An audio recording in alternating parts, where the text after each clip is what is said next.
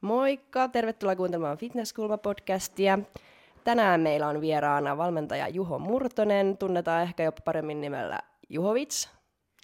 Joo, mä, lu, mä luulen se, koska se oli joku, joka oli kysynyt, että kuka on seuraava, seuraava vieras. Sitten mä sanoin, että Juhovic. Mä sanoin, että kuka? Äh, Juho Murtonen. Ai jaa, okei. Okay. Nyt sä sanoit väärin Näin, päin. väärin, väärin. Joo, joo, joo, Juho Murtonen. Sitten sanoin vaan, että kuka? Juhovic. Niin. Joo, noin. Mutta tervetuloa. Kiitos, kiitos paljon. Ilo olla täällä teidän vieraana. Hyvä. Aloitetaan sunkin kohdalla ihan tälle, että kuka sä oot ja kerro vaikka, että mistä toi nimimerkki Juhovits tulee, joka on siis sun Instagram-käyttäjätunnus. Joo, se onkin hauska tarina. Tai en mä tiedä, onko se hauska, Mut se on mutta tarina. tarina kumminkin. Tota, olen siis Juho, 27-vuotias fitnessvalmentaja. Mä oon ollut valmentaja nyt oikeastaan viisi vuotta silleen niin kuin päätoimisesti. Ja tota, nyt meillä on tommonen fitnessurheilutiimi kuin Finnish Physique Academy. Ja siitä on nyt kolme ja puoli vuotta, kun me on Laurin kanssa se perustettu. Ja tota, on kilpaillut vuosina 2014 ja 2016. Eli edellisestä kilpailustakin on viisi vuotta aikaa. Aika nopeasti se aika menee. Mutta tosiaan toi nimimerkki, niin mä oon saanut sen, ottanut sen joskus vuonna, tai siis mä oon keksinyt sen jo yli kymmenen vuotta sitten. Tai oikeastaan mä en keksinyt sitä itse, vaan me oltiin silloin yhdessä häissä. Mä taisin olla noin 15-vuotias, eli siitä on reilu 12 vuotta. Ja tota, se oli niinku, ne oli venäläisiä, ne ketkä meni silloin naimisiin. Ja sitten kun mä esittelin itteni, että Juho, ja se oli niille hirveän vaikeaa silloin sanoa Juho, jolloin ne sanoi, että Juhovic. Ja sitten mä että okei, että se on niinku helpompi, jätät vaan sen loppuun sen pois siitä.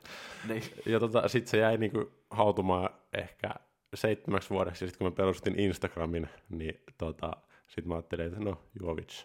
Okei, Mennään sillä. mennään. Ne ei siis osannut sanoa Juho, vaan piti lisää se vitsi. Joo, se piti lisätä sinne, ja sen jälkeen kaikki oli hyvin. Okei. Juhovits. Joo, sieltä se tulee. Okei. Okay. Tota, minkälainen lajitausta sulla on itselläs ennen fitnessä ja mikä sai sut kiinnostumaan fitneksestä? Öö, tota, no mun ihan ensimmäinen laji oli paini. Mä olin silloin joku viisivuotias, kun iskä vei mut painiin. Sieltä on ehkä vähän tullut semmoista painostusta tuommoiseen fyysiseen urheiluun, mutta tota, sit se paini loppui aika lyhyen ja sitten mä rupesin pelaamaan jalkapalloa, sitä mä pelasin tosi pitkään, sitten mä harrastin salibändiä, mutta sitten jossain vaiheessa tuossa teini-iässä, niin sitten mä ajattelin, että okei, no mä haluan tehdä tämmöisiä vähän kovempia juttuja ja yksilölajeja, ja sitten mä rupesin harrastaa vapaaottelua, ja sitten lopulta mä päädyin nyrkkeilemään, ja sanotaan siinä jossain reilu kymmenenvuotiaana, niin iskä osti meille kotiin penkkipunneruspenkiä, ylätaleja ja alataleja ja käsipainot, jolloin sitten se vähän niin kuin, mä sitten treenasin välillä joskus yksin siellä tota, kotona ja sitten se vähän jäi siitä päälle ja se vähän kulki niin kuin mukana siihen tota, no tavallaan koko sen nuoruuden muiden lajien ohessa, kunnes sitten joskus 18-vuotiaana mä päätin, että, että tämä on kivaa hommaa ja sitten mä haluan tehdä tätä. Ja sitten mä ajattelin, että no mä voisin ehkä sitten vaikka kilpailla tässäkin, koska kumminkin se kilpailu tietyllä tapaa niin kiinnosti ja kiinnostaa edelleen. Ja sitten tässä oli tämmöinen välivaihe, että mä rupesin harrastaa painonnostoa ja sitten mä harrastin sitä kolmisen vuotta ja senkin takia mä en sitten ole kilpailut fitnesslajeissa. Mutta tota, tällä niin lyhyesti. Et on, on tehnyt aika paljon kaiken näköistä ja sitten ollut monessa erilaisessa valmennuksessa ja erilaisten valmentajien kanssa tekemisissä. Miksi yksilölajit? Öö, no ehkä se oli siinä, että mä mietin silloin nuorena jo, että okei, että mä haluan niinku itse tehdä paljon työtä ja sitten mä en halua olla riippuvainen niin paljon muista. Kyllä mä niinku voisin kuvitella edelleen, että mä ehkä harrastaisin jotain joukkuelajia, mutta sitten se jotenkin niinku oli semmoinen riittävän itsekäs tavallaan semmoista omaa kehitystä ja niinku, ää, treenaamista kohtaan, että halusi niinku itse nähdä ne tulokset siinä niinku kaikessa, mitä tekee. Niin ehkä jotenkin sen takia se ajautui siihen. Sulla on aika monipuolinen niin lajitaustaakin, jos miettii. No, ö, painii vapaa-otteluun ja kaikki noin, että miten sä luulet, että se on auttanut sua just niinku täällä niinku salitreeneissä ja noin, että just niinku kehon hallintaa ja kaikki tämmöisiä, että Öö, kyllähän sillä on varmasti ollut suuri vaikutus ja tota, siitä on olemassa dataakin, että miten niin kuin lapsuudessa ja nuoruudessa opitut niin kuin, asiat niin kuin, vaikuttaa myöhemmin elämässä, varsinkin sit, niin kuin, muihin harrastuksiin, oli se sitten mitä tahansa. Niin kyllä sieltä ehkä tuli semmoista tietynlaista kovuutta siihen, että, tota, että jos vähän sattuu tai joku luo sua päähän, niin tota, sit se ei tarkoita sitä, että pitää tota, lopettaa, lopettaa se tekeminen, vaan sit pitää vähän niin kuin olla fiksumpi ja yrittää kovempaa. Ei välttämättä vaan mennä kovempaa eteenpäin, vaan keksiä jotain keinoja, miten sä voit niin kuin välttää sen, että sua lyödään päähän. kun sä oot valmentaja, no onko tuo jotain, mitä sä huomaa itse niin sun valmentavia, joka tulee, että niillä, joilla on joku urheilutausta ja niillä, joka ei ole, että Mm, kyllä siinä niin kuin huomaa ihan selkeästi eroja, mutta voi olla semmoisia tapauksia, että ei ole välttämättä ollut mitään urheilutaustaa ja silti niin kuin semmoinen kehohallinta ja koordinaatiokyky voi olla niin kuin yllättävän hyvin, hyvälläkin tasolla. Mutta kyllä nyt niin kuin keskimäärin, Niin. niin ihan maalaisjärjellä tekin pystytte miettimään, että kyllä se, jos on jotain harrastanut Oh ja urheilu paljon, niin kyllä se auttaa aika paljon salitreenissä. Ehdottomasti samaa mieltä. Tota, öö, sä aloitit siis pääasiassa kilpailijana, tai siis kilpailemisen takia sä aloitit fitneksen. Joo, ei, ei ollut silloin vielä minkäännäköistä ajatusta siitä, että voisin joskus valmentaa, vaan se oli ihan puhtaasti tämmöistä itsekkäistä syistä. Ajattelin, Joo. että haluan kehittyä ja katsoa, että minkälaista se homma on ja kokeilla, että mihin sitä pystyy tavallaan. Kyllä. Tota, miten sun kilpaura on mennyt? 2014-2016 nuo Joo. kisat missä lajissa ja miten ne meni? 2014 mä kilpailin CPPssä, junioreissa. Silloin tota, siihen aikaan oli aika semmoinen hyvä CPP-buumi menossa, varsinkin junioreissa, että siellä oli 20 kilpailijaa niin kuin joka vuosi. Ja se oli tosi mielenkiintoista aikaa. Mutta 2014 mä olin seitsemäs. Mä muistan silloin mä jäin yhden pisteen finaalista. Ja kyllä mä olin silloin tosi pettynyt ja silloin ehkä tämä mun valmentajaura sai semmoisen, tai semmoinen ehkä semmoinen oppimisura sai semmoisen ihan uuden käsityksen, koska siinä vaiheessa mä niin kun, mua ärsytti niin paljon, että kun mä en tiennyt asioista, tai mä en tiennyt, minkä takia, miten toi meni ja miten toi meni, niin sit silloin mä päätin 2014, niin kuin mut valtaisi joku semmoinen ajatus, että nyt sä opettelet kaiken itse, niin ei ikinä tule enää semmoista tilannetta, että sä tietäis, tai saisit niin kuin, vähän niin kuin tietämätön siitä, että mitä on tapahtunut ja miksi on tapahtunut. Ei se ihan mennyt niin, että ei tulisi semmoista tilannetta, niitä tulee edelleen, mutta siitä se tavallaan lähti. Siitä on nyt seitsemän vuotta aikaa, että kun mä oon päättänyt silloin reilu 20-vuotiaana, että mä haluan tietää kaiken. Joo. kuinka tärkeä sä luulet, tai mitä mieltä sä oot siitä, että kuinka tärkeä sä luulet, että just niin ne, joka menee niin lavalle ja noin ymmärtää, että mitä nyt niin täällä tapahtuu, että kun sulla on, jos sä valmentat mua ja me menen lavalle, että kuinka tärkeä sä koetat, että mä tiedän, mitä, nyt, niin kuin, mitä me tehdään, että ei vaan niin kuin mennä ja joo joo. Toi joo, on, joo. siis toi on tosi hyvä kysymys, ja toi on yksi semmoinen niin kuin lähtökohta ainakin mun valmennuksessa. että Tavallaan sillä urheilijalla olisi se kaikki informaatio. Okei, siinä voi vähän vaihella, että minkälainen tyyppi on, ei kaikki ole niin kiinnostuneita siitä. niin. Mutta niin kuin yllättävän monia, varsinkin ketä mä valmennan, niin niitä kiinnostaa hirveän paljon se. Ja niin kuin mä haluaisin, että ne ymmärtäisi sen kaiken, että minkä takia näitä asioita tapahtuu ja miten se vaikuttaa ja onko tällä asialla vaikutusta ja onko tällä vaikutusta, niin kyllä se on aika semmoisessa keskeisessä roolissa siitä, koska se niin kuin helpottaa sitä, koska urheilija kumminkin joutuu, vaikka silloin valmentaja, niin se joutuu tekemään päätöksiä ihan päivittäin sen oman urheilunsa kannalta. Ja jos se tietää paljon asioista, niin mä koen sen tosi positiivisena, koska se pystyy tehdä silloin informoituja päätöksiä, eikä vaan sillä perusteella, että musta nyt tuntuu näin, vaan kaikella niin kuin tekemisellä, niin niillä on joku tarkoitus ja perusta, että mm. minkä takia niin tehdään. Niin se on tavallaan, se oli tosi hyvä kysymys. Ja toi on ihan totta, että urheilija tekee päivittäin päätöksiä, ei sen voi niinku joka päätöksen kohdalla soittaa tai kysyä viestiä valmentajalle, että mitä tehdään. Et kyllä nyt joku niinku ymmärrys pitää olla omassakin päässä, että miten Kyllä, ehkä kannattaisi. Kyllä. Mä yleensä aluksi aina, mä kehotan siihen, että kysytäkää ihan kaikki ja myöhemminkin vielä, koska se on nimenomaan se tapa, millä se urheilija pystyy oppimaan, että jos siellä tulee haaste tai joku, mitä se ei tiedä, mitä pitäisi tehdä, sitten jos se kysyy, niin mun vastaus ei yleensä ole, että tee näin, vaan mun vastaus on yleensä se, että no siinä on tämmöisiä ja tämmöisiä asioita, mitä pitää huomioida, että näiden pohjalta sä voit lähteä niin itse myös pohtimaan sitä päätöstä. Että tämä olisi ehkä mun suositus, mutta en mä ikinä määrä, että teen näin, vaan mä kerron vaihtoehdoista ja perustelen ne kaikki vaihtoehdot, mitä mä tarjoan. Ja sen perusteella se urheilija oppii, että mitä vaihtoehtoja on, mitkä on niiden hyvät ja huonot puolet, ja sen perusteella päästään niin eteenpäin. Siinä. Silloin se urheilija pääsee itse osallistumaan siihen päätöksentekoon, se lisää se urheilijan motivaatiota ja niin kuin luottoa sitä prosessia mm. kohtaan. Silloin kukaan muu ei päätä sen puolesta, vaan se itse. Silloin niin kuin vähän niin kuin, mä aina kuvaan sitä niin, että tämmöisellä analogialla, että se niin kuin urheilija on se kuskin paikalla ja se valmentaja on siinä kartanlukijana. Joo. No noinhan se on. Eikä toistepäin.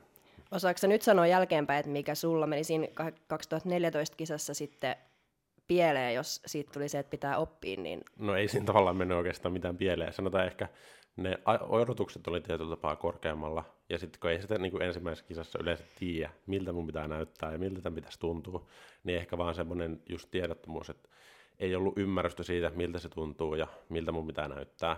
Mutta sitten tavallaan ää, mä itse varsinkin, jos kisaa ensimmäistä kertaa, niin yritän niin kuin valmistaa siihen, että tämmöisiä ja tämmöisiä asioita voi tulla. Totta kai kaikki kokee ne vähän eri tavalla, mutta niin just käydä sitä keskustelua ja silloin mä niin kuin huomasin myös sen ja edelleen sen, että se on tosi tärkeää, että siinä on niin valmentaja, kenen kanssa voi puhua ja keskustella kaikista asioista. Ja sitten, että olisi semmoinen niin luottamussuhde siitä, että jos joku asia vaivaa tai mietityttää, niin ei ole mitään kynnystä kysyä valmentajalta siitä, mm. koska mä nimenomaan kannustan siihen, että jos joku mietityttää, niin sitten kysyt ja sitten pohditaan sitä yhdessä ja sitten molemmat oppii siinä. Mä opin tuntemaan sitä valmennettavaa, että okei, siis siitä tuntuu tämä ja tämä asia täältä ja se urheilija oppii, että hei mä voin kysyä tältä tyypiltä ja se vastaa mulle ja perustelee niitä asioita. Joo. Tarkoitatko se tuota, että ekoihin kisoihin kun menee, niin voi tulla yllätyksiä, että enemmänkin fysiologisia vai sit henkisiä, että miltä siellä lavalla tuntuu? Tai... Mole, molempia, ja sitten, että okei, okay, se dietti voi olla tietyllä tapaa raskasta, ja sitten miten, miten raskasta sen kuuluu olla. Ja vähän niin kuin semmoista, että kuuluuko tämä nyt olla tämmöistä, miltä sen kuuluu tuntuu. Et mä en jaksa reenaa yhtään, kun mä en ole syönyt mitään. Ja niin kuin, vähän tavallaan mä niin kuin haluaisin, että mä olisin niin kuin valmistanut mun urheilijat kaikkeen. Se ei tietenkään ole mahdollista, mutta niin hyvin tavallaan, niin kuin, että sillä olisi työkaluja myös niissä vaikeissa paikoissa jo vähän ennakkoa. Että mitä jos sitä alkaa jännittää hirveästi, tai mitä jos tuntuu täältä, tai mitä jos tulee pissahätä, tai mm. niin kuin, silleen, että olisi, siitä urheilijasta kasvaisi semmoinen itsenäinen tyyppi, joka osaisi niin kuin itse, jos joku kysyy vaikka silleen, että miksi sä teet noin, niin se osaisi vaikka vastata siihen. Eikä silleen, että no mun valmentaja sanoi, että mä teen näin. Joo niin se helpottaa sitä tosi paljon ja tekee todennäköisesti siitä niin kuin tuloksokkaampaa siitä tekemisestä. Mm. Miltä susta tuntui ekan kerran lavalla? Öö, mä olin vähän silleen, että okei, täällä on kirkkaat valot. Silleen, että mitä hittoa, okei, nyt tässä niin kuin pitäisi poseerata. Ja se oli, se oli vähän semmoinen niin kuin, öö, epäuskonen tilanne, silleen, että niin kuin missä mä oon ja mitä mä teen. Vähän Joo. semmoinen fiilis. Mutta en mä tiedä, pystyy, kuinka hyvin siihen pystyy valmistautumaan. Me, ollaan, me tehtiin viime syksynä semmoinen oma kenraaliharjoitus, että missä me niinku sokaistiin kilpailijat valoilla ja sitten siellä oli yleisö ja muuten pimeätä, että vähän pääsi siihen fiilikseen ja ne sanoi, että se oli tosi hyvä juttu. Nyt on onneksi ollut sit noita tulokkaiden kisoja ja harkkakisoja, että se kynnys niin kuin sille on pienentynyt ja se on tosi hyvä asia. Että sä pääset vähän niin kuin liukumaan sinne kisauralle silleen kohtuullisen helposti ja pienemmän kynnyksen kautta. Kyllä. Mutta ehkä jär, järkytti ekoskisossa. Joo, noi valot oli kirkkaat, mutta myös se, että miten sä näet niinku tuomarit siinä. Mm, mä en jotenkin ollut siihen varautunut, että kyllä. ne oikeasti katsoo siinä. Joo. Koska yleisö ei näe. Niin, kyllä. Tuomarit on siinä silleen, ne katsoo sen. Ja ei mitenkään sille hymyille. Ei, se ne ei välttämättä hymyile, koska ne on töissä ja ne tekee niinku mm. tarkkailee tilannetta. Mutta joo, sitä mä rupesin sitten seuraaviin kisoihin just miettimään. Että ne Nykyään ne siellä. tuomarit varmaan pelkää, jos sä katsot niitä takas. varmaan. ne on yrittää vältellä sun katsekontaktia. Ehkä, mutta entäs sitten 2016 kisat, miten ne sitten meni ja oliko siellä sitten vähemmän yllätyksiä ne valot? Ja no silloin oli vähemmän kaikki. yllätyksiä. Silloin, mulla oli ekas, ekalla lietillä oli ö, valmentaja, Markku Tikka, Markulle terveisiä. Ja tota, sitten tokalla lietillä, niin siinä oli se kaksi vuotta välissä. Ja silloin mä niin opettelin tosi paljon asioita, mä opin ihan hirveästi. Sitten mä kokeilin itse kaikkia juttuja. Ja se meni paljon paremmin. Mä olin valmistautunut ja totta kai mulla oli enemmän treenivuosia ja mä olin niin kuin, sanotaan, kun ihminen etenee iästä 20 22, niin siinä tapahtuu semmoista kehitystä ihan myös niin kuin, psyykkisellä tasolla niin. ja aikuistuu hieman, vaikka ei nyt aikuinen ole välttämättä vielä silloinkaan. Ja se oli tosi, siitä jäi tosi niin kuin kiva kokemus tavallaan siitä itse prosessista. Ää, tota, treenattiin silloin Jaanin kanssa, Inkisen Jaanin kanssa paljon yhdessä ja se oli vähän semmoinen niin kuin yhteinen prosessi myös sitten. Jaanin kanssa oli tosi, tosi niin kuin kiva kokemus. Ja tota, ää, mä olin saanut vähän liasmassaa lisää sitten mä sain niin kuin itteni paljon kireämpää kuntoa ja sitten ennen kaikkea se niin kuin kisadietti, niin se ei ollut enää semmoista niin kuin epävarmuutta siitä, että mitä tapahtuu seuraavaksi, vaan mulla oli hyvin selkeä tavallaan visio siitä, mitä mä teen. Mä toteutin sen, onnistuin sen itse asiassa tosi hyvin ja mä vähän yllätin ittenikin, että mä pystyn näin objektiivisesti tarkkailemaan omaa tekemistä, mikä on tosi haastavaa. Ja se meni tosi hyvin. Silloin mä ää, kisasin CPPssä, mikä oli se mun niin kuin ykköstavoite. Ää, siellä mä olin itse asiassa tasapisteellä kakkosen kanssa ja sitten mut laitettiin kolmanneksi. No, mutta siitä jäi ihan ok fiilis. En mä nyt ollut hyppinyt riemusta, mutta tavallaan se prosessi, miten se eteni siihen, niin se, siihen mä olin ihan tyytyväinen. Se olisi, olisi voinut tehdä asioita paremmin. Siitä jäi tosi paljon taas niin kuin muistivihkoon, muistiinpanoja, että nämä ja nämä asiat. Ja tekisin tässä kohtaa monia juttuja eri lailla, mutta se, niin kuin se perusrunko ja semmoinen niin kuin suhkot yksinkertainen ja fiksu tekeminen niin meni tosi hyvin. Ja sitten vielä siinä tota, dietin aikana sitten, kun Jaani oli menossa kisaamaan mensfysiikkiin, niin sitten jossain vaiheessa joitain viikkoja ennen kisaa, niin sit mä oltiin silleen, että no ehkä mäkin voisin mennä mensfysiikkiin. Ja sitten mä reenasin niitä poserauksia ehkä muutaman kerran ja tota, sitten menin mensfysiikkiin kisaamaan myös. Ja se oli sitten seuraavana päivänä silloin fitnessklassikissa keväällä. Siellä mä taisin olla viides. Joo, se oli, se oli hassu kilpailu myös, kun kaikki oli mua semmoinen niin 20-25 senttiä lyhyempi, ja siitä on hauska, hauska kuva myös yksi, missä mä oon niin keskellä, ja sitten muut on siinä niin sivulla, ja mä näytän vähän, että mä oon niin ihan eri sarjassa. Että kuitenkin olette puhunut täällä just niin kuin bikinin suhteen ainakin siitä, että on eri pituisia kisaajia, niin sanotaan se oli aika semmoinen mm. Niin. hassu, hassu tilanne myös.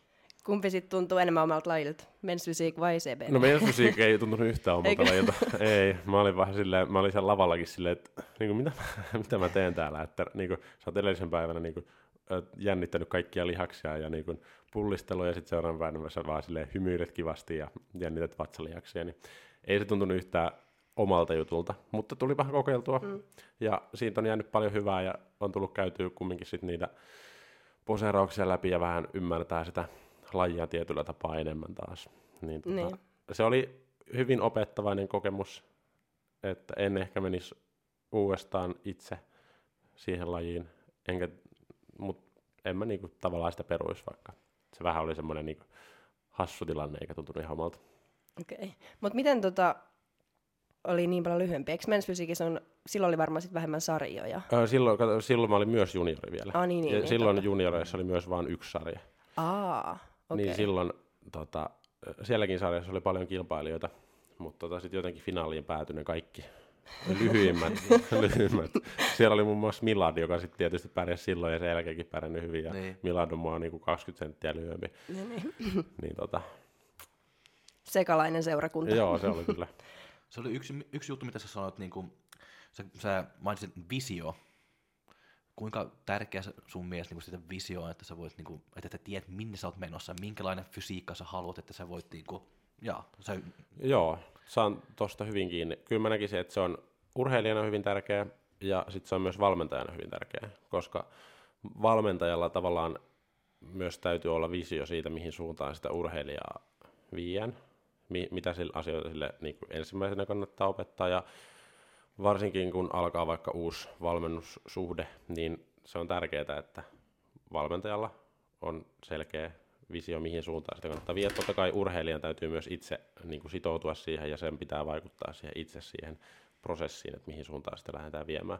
Mutta kyllä mä sanoisin, että se on tärkeää, että sulla on ensinnäkin, että sä tiedät, missä sä oot, ja sen jälkeen, kun sä tiedät, missä sä oot, niin sä voit niin kuin miettiä sitä, että mihin suuntaan sä lähet.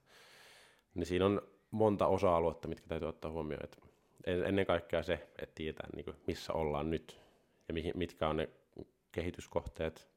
Ja se on tietyllä tapaa niin kuin valmentajan ammattitaito, että hän pystyy niin kuin, näkemään ne asiat ja sitten myös perustelemaan ne asiat ja sen jälkeen niin kuin, luomaan sen vision omaan päähänsä ensin ja sitten ehkä keskustelemaan sit valmettavan kanssa, että okei, tämmöinen visio olisi ja tähän suuntaan lähdetään niitä hommia viemään.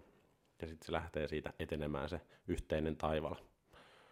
Tuleeko siihen visioraamit näistä lajeista, että jos valmennettava vaikka ilmoittaa, että haluaa olla bikini fitness-kilpailija, niin tuleeko se raami niistä lajikriteereistä vai No mistä? hyvin pitkälti joo, mutta kun urheilijalla voi olla jotain muitakin, että se haluaa olla vaikka samaan aikaan vahva ja sitten samaan aikaan se haluaa kasvattaa lihasmassaa, niin kyllä ne urheilijan, urheilija käytännössä itse asettaa kumminkin ne tavoitteensa, eikä valmentaja sille, että nyt mä päätän, että mä asetan sulle tämmöiset tavoitteet tai tämmöinen visio mulla on, niin nyt toteutetaan tämä vaan.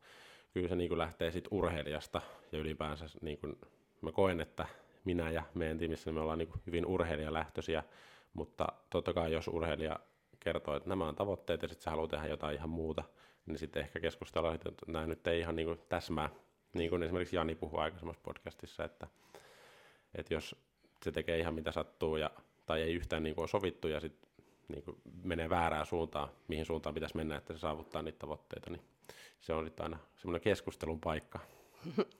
Onko tämmöiset keskustelun paikat, onko ne sun juttu? Tai onko, onko se sun mielestä niin kuin kivaa keskustella? On, on, kyllä, kyllä. Mä tykkään, tykkään siitä tosi paljon niin kuin pohtia yhdessä näitä asioita ja niin kuin informoida minun näkökulmasta niitä urheilijoita ja yhdessä pohtia, että okei, no tämmöisiä tämmöisiä juttuja voitaisiin tehdä ja nämä selvästi on motivoinut sua ja niin kuin, kyllä mä tykkään tosi paljon käydä.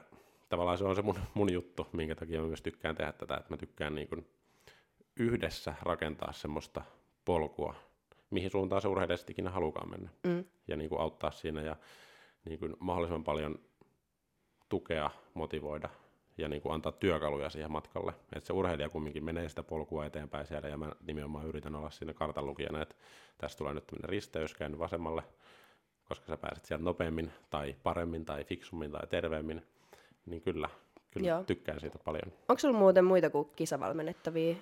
On. Mulla on suunnilleen, no se on nyt siis kisavalmennettavien pikkuhiljaa tullut vähän enemmän, mutta noin puolet on kisavalmennettavia. Nyt se ehkä on vähän mennyt silleen, että vähän enemmän on jopa kisavalmennettavia, mutta on ihan semmoisia niin kuin ei-kisavalmennettavia. Joo. Ja sitten on ollut myös muiden urheilulajien valmennettavia, että niin kuin voi olla jonkun fysiikkaharjoittelun osalta tai sitten ravitsemuksen osalta tai ihan kokonaiskuormituksen hallinnan osalta tai Joo. elämänhallinnan osalta. että Niin. Minkäla- mikä valmentaja sä koet niin kuin pääasiassa olevan kisavalmentaja vai elämäntapavalmentaja? Kyllä vai? mä sanoisin, että mä oon niinku fitnessvalmentaja. Sen takia mä Fitnessvalmentaja. sanoin, se oli hyvin tarkasti valittu siinä alussa, että fitnessvalmentaja, koska kyllä se, se on kumminkin tavallaan se mun...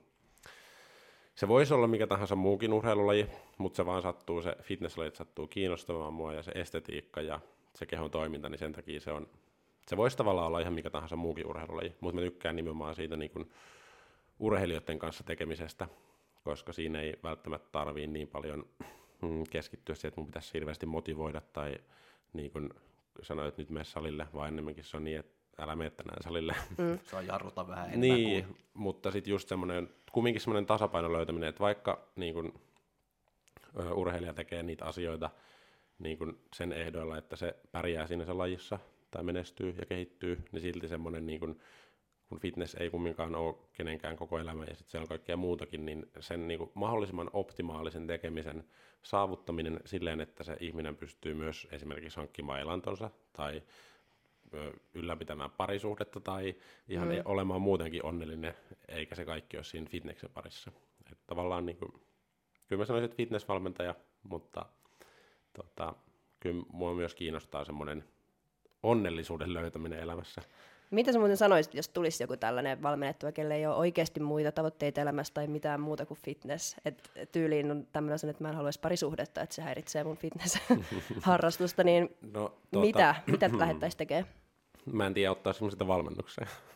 Joo. tota, ehkä mä keskustelisin niistä asioista, että minkä takia, siis ei siinä ole mitään väärää, kaikki voi päättää, että mä haluan tehdä pelkkää fitnessä koko elämäni, mutta sitten siitä voisi ehkä keskustella, että minkä takia se ei välttämättä johda kovin pitkälle ja miten se voi ehkä vaikuttaa sitten ylipäänsä elämään tai niin kuin, eihän mä voi päättää kenenkään puolesta myös, että mitä, ne- mitä ne tekee Niin. elämässään, mutta semmoisen, niin kuin, semmoinen tietty tasapaino kumminkin myös urheilijaelämässä on hyvä asia ja se auttaa sitä menestymään.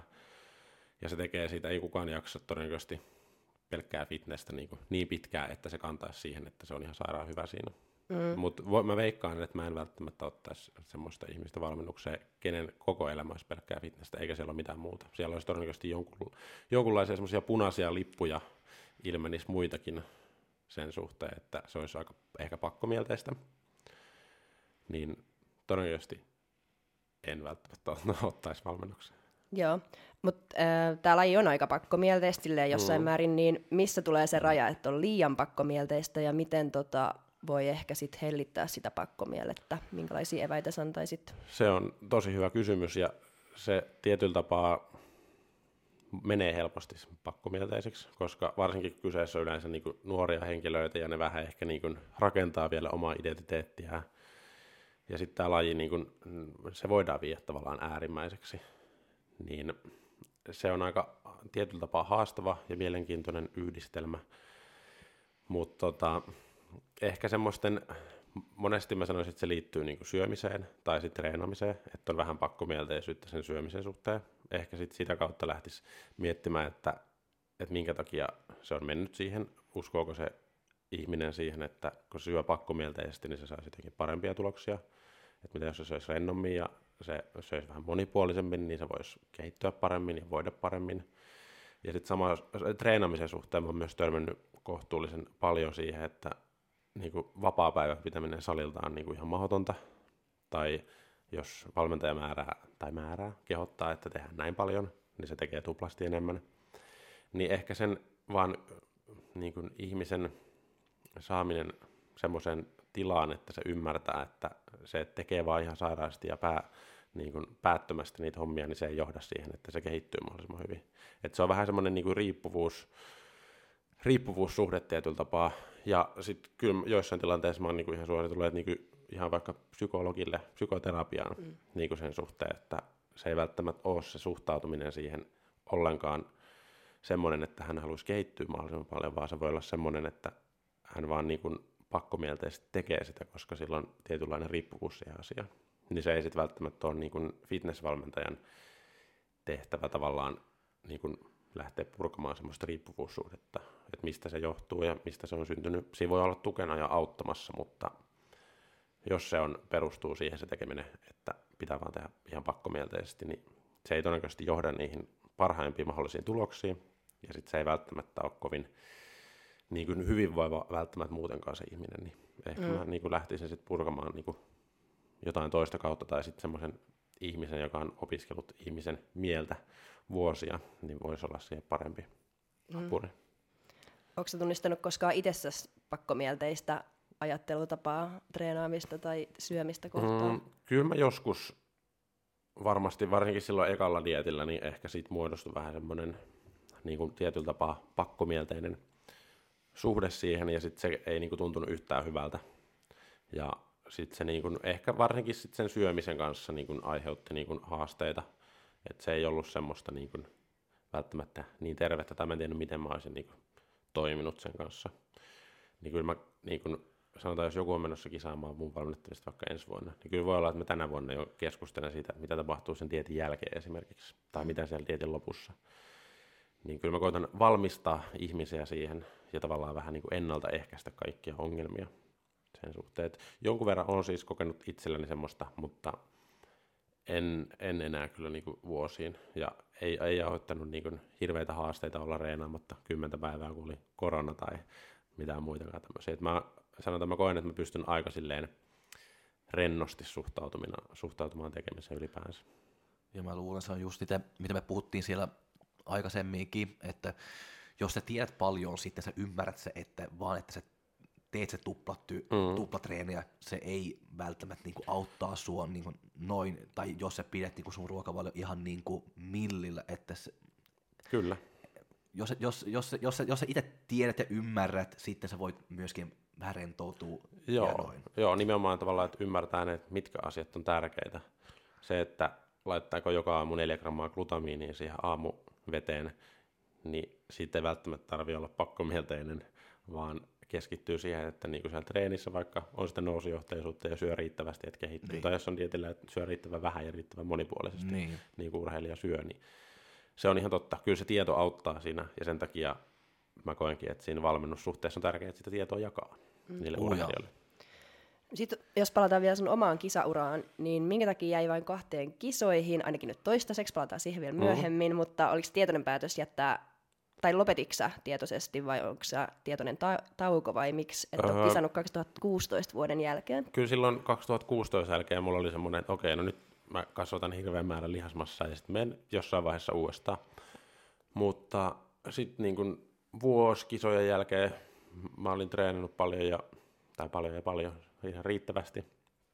Mutta sitten niin kuin rupesi toi niin kuin valmennushomma kiinnostamaan niin paljon ja sit se niin kuin eteni tosi paljon. Ja sitten mulla tuli vähän semmoinen 2017, että niinku, nyt mun koko elämä on pelkkää fitnessä, että mä oon ruvennut niinku, tavallaan se muutos siihen, että mä vietän päivät salilla niinku, valmentamassa muita ja kertomassa fitnessjutuista, ja sitten mä vielä itse teen sitä samaa, niin sitten siinä tuli ehkä vähän semmoinen, että mä vähän niinku, niinku, kaipaan jotain muutakin elämää, että siitä tuli tosi yksipuolista. Sitten mulla tuli semmoinen, että hei, että toi painonnosto on tosi hienon näköinen laji, että mä nyt niinku, menen kokeilemaan sitä ihan niinku, mä asetin sinne, sinnekin omat tavoitteet, mitkä mä saavutin about kuukaudessa sitten, mutta tota, sitten mä jäin niinku sinne, että sieltä avautui vähän tavallaan uusi maailma, ja se oli tosi mielenkiintoista tutustua niinku painonnostoon ja painonnostajien ja niiden treenaamiseen, ja sitten mä koin, että mä sain sieltä niinku paljon työkaluja myös niinku fitnessvalmentamiseen, ja näin, että miten siellä skenessä hommat toimii.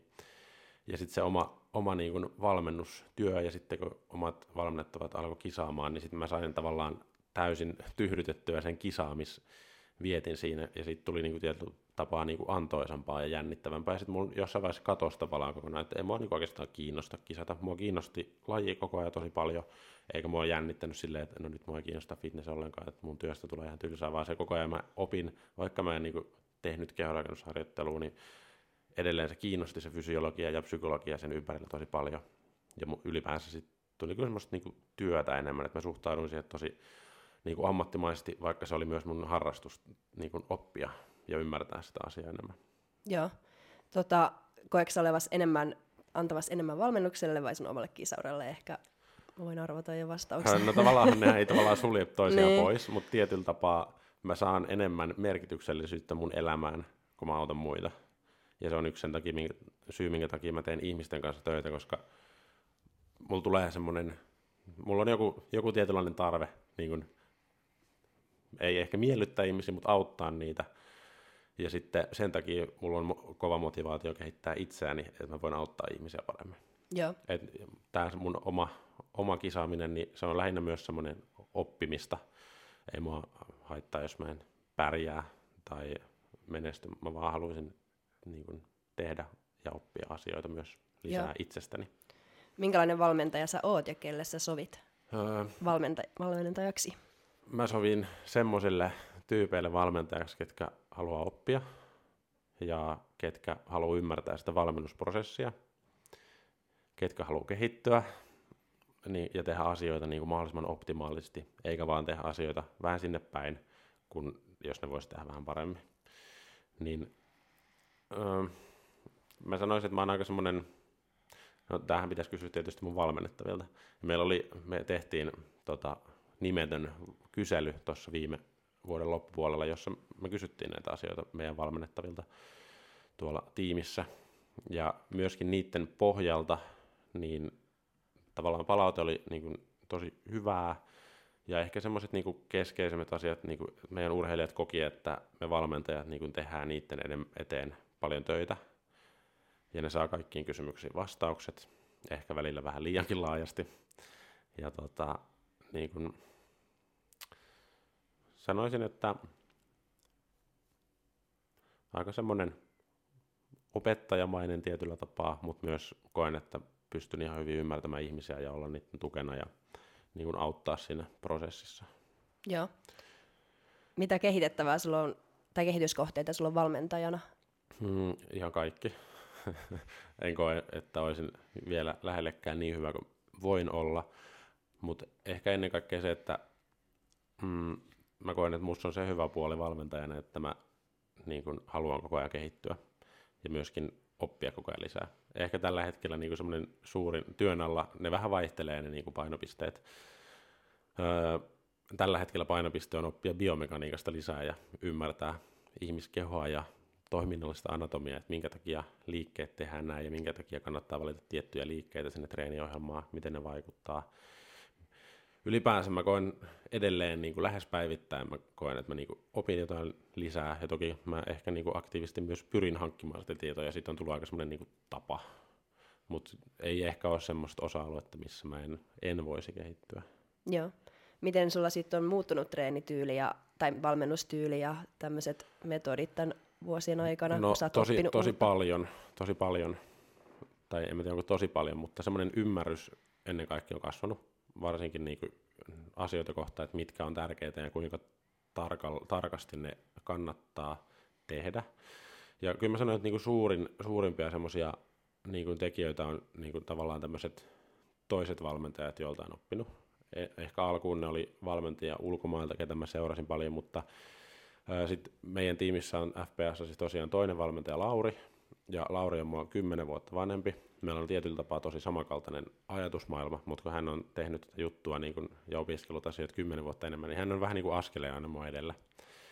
Niin mm, sitä kautta mun ymmärrys on myös kehittynyt tosi paljon, että mä oon oppinut niin kun, ihan oikeastaan jokaiselta valmen, valmennuksen osa-alueelta, että miten mä niin kun, saan ihmisen tekemään kehittävää harjoittelua ja mitkä on tärkeää ja miten mun kannattaa kertoa se asia sille, että se toteutuu. Ja niin kuin tosi monet jutut varmasti tänäänkin, niin tota, on, mä oon saanut joitain semmoisia virikkeitä Lauren kautta varsinkin siihen tota, omaan tekemiseen.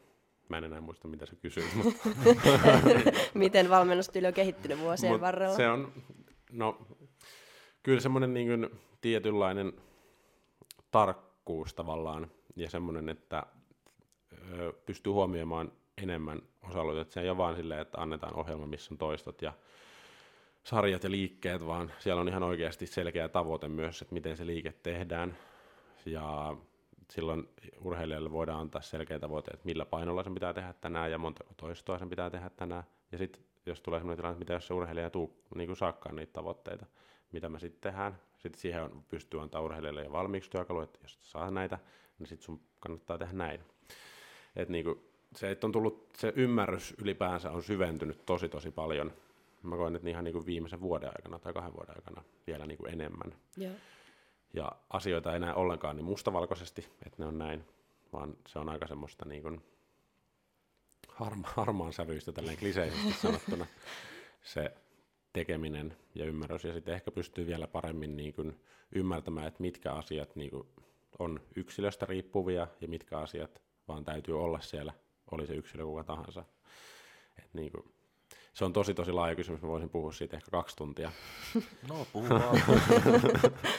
Mutta tota, se on, mä en tiedä miten mä niinku sanoisin tämmöisen konkreettisen esimerkin, mutta ehkä mä voin antaa yhden konkreettisen esimerkin, että mä joskus ehkä ajattelin, että, että riittää, että urheilijalle antaa makrot ja sitten sen perusteella se tekee asioita. Mutta nyt mä ymmärrän, että se ei ehkä riitä, koska urheilija välttämättä, ehkä mä en ole välttämättä antanut riittävästi työkaluja aikaisemmin, että mitä sen kannattaa syödä, että kannattaako sen täyttää kaikki päivän makrot jäätelöllä, ei ehkä kannata. Et niin kuin esimerkiksi se on yksi konkreettinen esimerkki, että se on esimerkiksi vaatii vähän enemmän tarkkuutta ja myös oma ymmärrys on kasvanut ravitsemusta ja treeniä ja lepoa ja kaikkia kohtaa.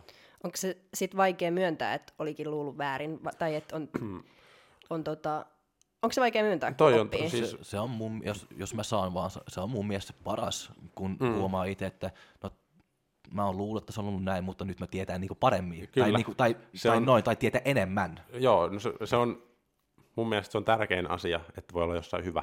Mä muistan, mulla treeniura aikana kävi niinku tosi useasti niin. Mä muistan ehkä viisi semmoista kertaa, mä olin silleen, että ei vitsi, mä joudun palaamaan niinku alkuun tässä jutussa ja lähteä niinku, tavallaan, vaikka ei se lähde alusta, mutta se tuntuu siltä, että sä hylkäät vähän sen, että mä oon nyt täällä, mm. mutta mä oon tehnyt tosi väärin. Ja sitten kun se, se tapahtuu valmennuksessa, että sä oot ohjannut jollekin ihmiselle, että tee näin, ja sitten sä huomaat, ei vitsi, meidän ei kannata tehdä noin, että mä oon sanonut väärin. Niin sitten kun mä pääsin tavallaan siitä yli, kyllä mä pääsin siitä aika nopeasti, mutta kyllä se oli tosi vaikeaa. Että mä sanoin jollekin, että mä oon ohjeistanut sulle nyt näin tämän asian. Mutta itse asiassa mä oon nyt oppinut, tässä ei ole mitään järkeä, että me tehdään näin. Ja mä oon tosi pahoillani, että mä oon tuhlannut sun aikaa tähän. vaikka se ei ole ollut todennäköisesti mikään vakava juttu. Mutta silti se tuntuu sille, että joku ihminen on luottanut suhun täysin, ja sit sä oot ohjeistanut sitä väärin. Niin se oli aika haastavaa aluksi, ja siitä tuli tosi niinku huono omatunto, että ihminen maksaa mulle ja mä ohjeistan sitä ihan väärin, vaikka ei se nyt ole niinku tavallaan väärin, mutta mä nyt tiedän tavallaan, että tämä voidaan tehdä paremmin. Niin kyllä niitä tietyllä tapaa tulee, ja tota, on tullut viime aikoinakin, ne ei ole ehkä ollut enää niin semmoisia niin isoja ja perustavanlaatuisia juttuja, mutta kyllä silti tota, on tullut semmoisia tilanteita edelleen, mutta ehkä ne osaa ottaa vähän kevyemmin ja ymmärtää, mm. että ja pystyy perustelemaan sille urheilijalle, että, niin kuin, että tämä on myös osa niin kuin minun oppimisprosessia, ja sen takia mä myös haluan tietää kaiken, mitä sä teet ja mitä me tehdään, että mä voin korjata niitä ja tulla paremmaksi. Se, se on niin kuin, tosi, tosi tärkeä osa niin kuin mun mielestä valmentajatyötä, että se osaa myöntää ne virheet, ja sitten se osaa oppia niitä, ja sitten se löytää paremman tavan tehdä niitä asioita. Niin, niin kyllä. kyllä. Kyllä. Joo, ja sitten pakko sanoa myöskin, että, että just, just otetaan niin kuin se ihmiskeho ja vähän niin kuin noin puhu siitä, että se on tosi paljon, mitä me emme vielä tietää niin kuin siitä, että mm. vaikka mä oon tutkinut, tutkinut tosi niin kuin paljon, mutta se on niin paljon niin kuin alueet, missä me emme tiedä niin kuin ollenkaan, ja tulee vaan niin kuin uusia tietoja niin kuin koko ajan, ja myöskin niin kuin ruokapuolellakin, että se on, sanotaan viisi vuotta sitten, se on ihan, ei ole mahdollista, että se tietää kaikki, koska nämä viisi vuotta nyt on joko mennyt. Kyllä. Se on tullut niin hirveän paljon niin kuin uutta juttuja, että se paras, mitä voi tehdä, on vaan niin kuin oppii uutta, sopeutuu mm-hmm. u- uutta tietoa, joka, on, joka tulee, ja ei elää vielä niin kuin siellä, missä olit viisi vuotta sitten, että se on aina, niin kuin, mitä voit tehdä, on vaan niin kuin seuraa sitä kehityksen niin kuin mukaan. Kyllä, Noin. kyllä, kyllä. Et ei, siis paras, mitä voi tehdä, niin on se olemassa oleva tieto. Sen perusteella sä joudut tavallaan tehdä joitain päätöksiä, ja sitten valmennussuhteessa on se, että sä voi, niinku, sulla on se, sanotaan niinku vaikka tutkimukset, mä hyvin aktiivisesti on seurannut vuosia niitä, mutta eihän ne kerro suoraan, että mitä pitää tehdä, vaan ne, nimenomaan ehkä rajaa pois sitä, että näitä asioita ei ehkä kannata tehdä. Sinne mm. jää silti hirveän laaja alue, Uja. miten sä voit tehdä sen asian, miten se lihas vaikka, miten sitä kannattaa kasvattaa. Siinä on niin kuin tosi monta tapaa, mutta ehkä ne tutkimukset auttaa siinä, että ne vähän rajaa pois, että noi asiat on semmoisia, mitä ei ehkä kannata tehdä. Ja valmennussuhteessa sitten se helpottaa sitä niin kuin lähtökohtaa siihen, ja sitten sen jälkeen se on se prosessi, että sitä seurataan, mitä tapahtuu, jos se ei tapahdu niin kuin toivotaan, sitten kokeillaan vähän muuttaa kurssia ja katsotaan, mitä sitten tapahtuu niin valmennuksessa on onneksi se hyvä puoli, että sitä pystyy niin. muka- mukauttamaan sen perusteella, että miten vaikka niitä tavoitteita saavutetaan. Mutta se on ihan totta, ei me, me ei todellakaan voida tietää kaikkea, ja me ei edes voida ymmärtää, mitä kaikkea me ei tiedetä, joten... Niin, ja just niin kuin sä sanoit just, että se ei ole mitään tutkimus, joka on, joka on ihan sataprosenttinen, se mm. Niin että, näin, että jos meillä on tuhat ihmisiä, me, me kokeillaan tämä tuhat ihmisiä nyt, okei, jos se on 80 prosenttia, on näin. Mm. Se kuulostaa, että okei, no sitten, mutta se on silti 20 prosenttia, joka ei ole sitä noin. So, jos, me on, jos meillä on tuhat ihmisiä, se on 200 ihmisiä, joka ei osaa samaa tulokset, ja 200 ihmisiä niin on silti aika paljon, että mitä tapahtuu sitten, kun se tulee niin sun valmennukseen Kyllä. yksi tai kaksi niistä, joka on ne, Kyllä. joka on siellä 200 ihmistä niin ryhmässä. Tuosta on hauskoja esimerkkejä, että jos on vaikka niin otettu treenaamattomia ihmisiä, ja laitettu ne treenaamaan. No siellä on jotkut, ketkä kehittyy ihan hulluna, mutta siellä on myös semmoisia, jotka, joiden liasmassa vähenee. niin, niin. Miettikää, se on ihan niin kuin hullu ajatus, mm. tai niiden liasmassa ei kasva yhtään. Ne ei ole treenannut ollenkaan ja sitten ne alkaa treenaa, niin ne ei kehity. Niin. Ja okei, siinä voi olla jotain muitakin, että sit hyvällä ohjelmoinnilla niin Uja. saadaan kehittyä ihan varmasti. Mutta niin. Kyllä. Mutta ei ole niin helppo. Mutta tuossa aikaisemmin sanoit, että on niinku asioita, mitkä tavallaan pitäisi olla kaikilla tietyllä tavalla, ja sitten on asioita, mitkä on vähän niin kuin urheilu keskeisiä tai urheilijalähtöisiä, mm. niin mitkä on semmoisia perusasiat, mitkä pitäisi olla kaikilla kunnossa? Öö, no jos haluaa kehittyä, niin sitten treeni pitää olla nousujohteista. Mä oon törmännyt semmoisia ajatuksia, että eikö se vaan riitä, että mä vaan käyn tekemään ne samat jutut jonkun aikaa, se riittää, mutta sitten jos haluaa kehittyä, niin sitten on pakko vähän niin kuin saada jonkun sortin progressiota niin sanotusti siihen aikaiseksi. Se nyt on yksi, mitä ei voi tavallaan niin kuin, tota, kiertää mitenkään. Mutta sitten ihan esimerkiksi joidenkin liikkeiden kohdalla esimerkiksi, niin ei niissä välttämättä ole, niin kuin, ne perusjutut on siellä edelleen, mitkä toimii, ne on niin kuin, hyviä ja kehittäviä asioita. Et, tota, mm, Tuo on hyvä kysymys, tosi haastava kysymys, että mitkä on urheilijakohtaisia ja mitkä on semmoisia, mitkä pitää olla kaikilla. Mut, ja sitten jos mä sanon, että perusasiat, niin se ei välttämättä hirveästi kerro vielä mitään, koska perusasiat voi kaikki käsittää vähän eri tavalla. Mutta mä nyt sanoisin, että ne perusasiat, eli pitää syödä riittävästi, että kehittyy, pitää reenata riittävän kovaa, että kehittyy, pitää treenata vähän paremmin kuin edellisellä kerralla, että kehittyy. Ne on ehkä hyvät lähtökohdat siihen mm. niin kaikille. Niin. Onks, suositteleeko sä treenipäiväkirjaa? tota, ö, jos ihminen haluaa kehittyä mahdollisimman hyvin ja todeta sen, niin se on pakko. Tämä on ihan, niin kuin, sitä voi verrata silleen, että tota, jos sä niin vaikka lasket makroja, eli lähdetään tämmöisestä hyvin perustetusta, tiedät, että paljon syöt proteiinia, paljon hiilaria, paljon rasvaa, niin se on hassua ajatella, että sit sä niinku treenaisit ilman, että sä seuraat volyymia, intensiteettiä ja frekvenssiä, tai sitä, että kuinka paljon sitä tulee. Niin tälleen valmentajan näkökulmasta te puhuitte viime Janin kanssa esimerkiksi siitä, että tota, se treeni-intensiteetti pitää olla riittävän kovaa ja sitä pitää pystyä kehittymään. Niin jos mä valmentajana, tämän kehtaisi pyytää ihmisiltä ehkä rahaa, jos tota, mä sanoisin, että hei, tässä on tämmöinen, että käy, niin jos mä olisin hiihtovalmentaja, käy hiihtää neljä kertaa viikossa. Niin ei se niin suoraan kerro mitään. Sitten siellä voi olla, että no hiidä viisi kilsaa joka kerta. Mutta sitten, että no kuinka kovaa, pitääkö se olla nopeampaa, hitaampaa, millä tyylillä mä hiihdän. Niin se, että valmentajan tehtävä on varmistaa se, että se urheilija treenaa sillä tavalla, että se kehittyy. Ja sitten kun se urheilija, jos ei se urheilija raportoi valmentajalle, että mitä se on tehnyt, millä painolla, kuinka paljon, niin mä en mitenkään voi tietää, että kehittyykö se. Mutta sitten jos mä seuraan sen sarjapainoja, sen toistomääriä, sen ö, kilomääräistä volyymia, sitä progressiota, kuinka monta prosenttia siellä tulee kehitystä viikossa, niin mä pystyn kertoa sille joka kerta, mitä sen pitää tehdä, että se kehittyy. Montako toista ja millä painolla, koska se varmistaa sen, että se treenaa riittävällä intensiteetillä. Kun te mietitte sitä muun muassa Janin kanssa, että niin. se, se täytyy, ihminen täytyy niinku opettaa siihen, että se niinku osaa mennä lähemmäs rajoja, mutta sen treenipäiväkirja mahdollistaa sen, että se tietää seuraavalla kerralla, missä se raja oli viimeksi. Mm. Ja sitten valmentaja voi sanoa, että nyt teet tuossa sarjassa 11 enemmän.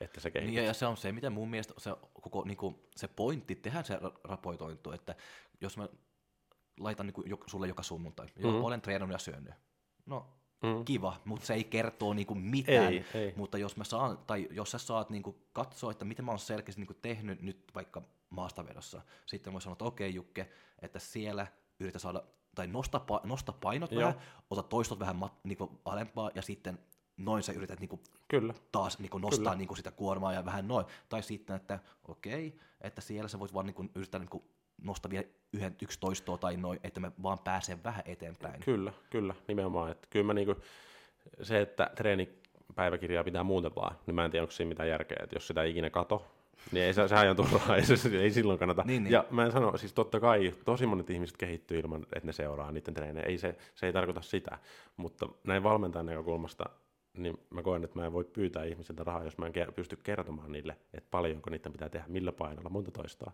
Niin Öö, niin kyllä mä niin kun varsinkin kisavalmennuksen osalta, niin mä seuraan ihan, ne, jotkut laittaa ihan joka treenin jälkeen raportin, montako toistoa ne on tehnyt ja millä painolla ja kuinka raskas se oli se sarja. Ja sitten joillekin ihan niin kun laitan, että okei, sä teet näin ja tässä on sun seuraavan treenin tavoitteet, tee näin. Niin. Ja joidenkin kohdalla sitten niillä alkaa olla itsellä ymmärrys siitä, että kuinka paljon se pitää edetä, niin siinä on sellaiset suuntaviivat, että mihin, miten paljon ne lähtee lisäämään niitä toistoja, tai vai lisääkö ne toistoja vai painoa, niin siihenkin annetaan ohjeistus.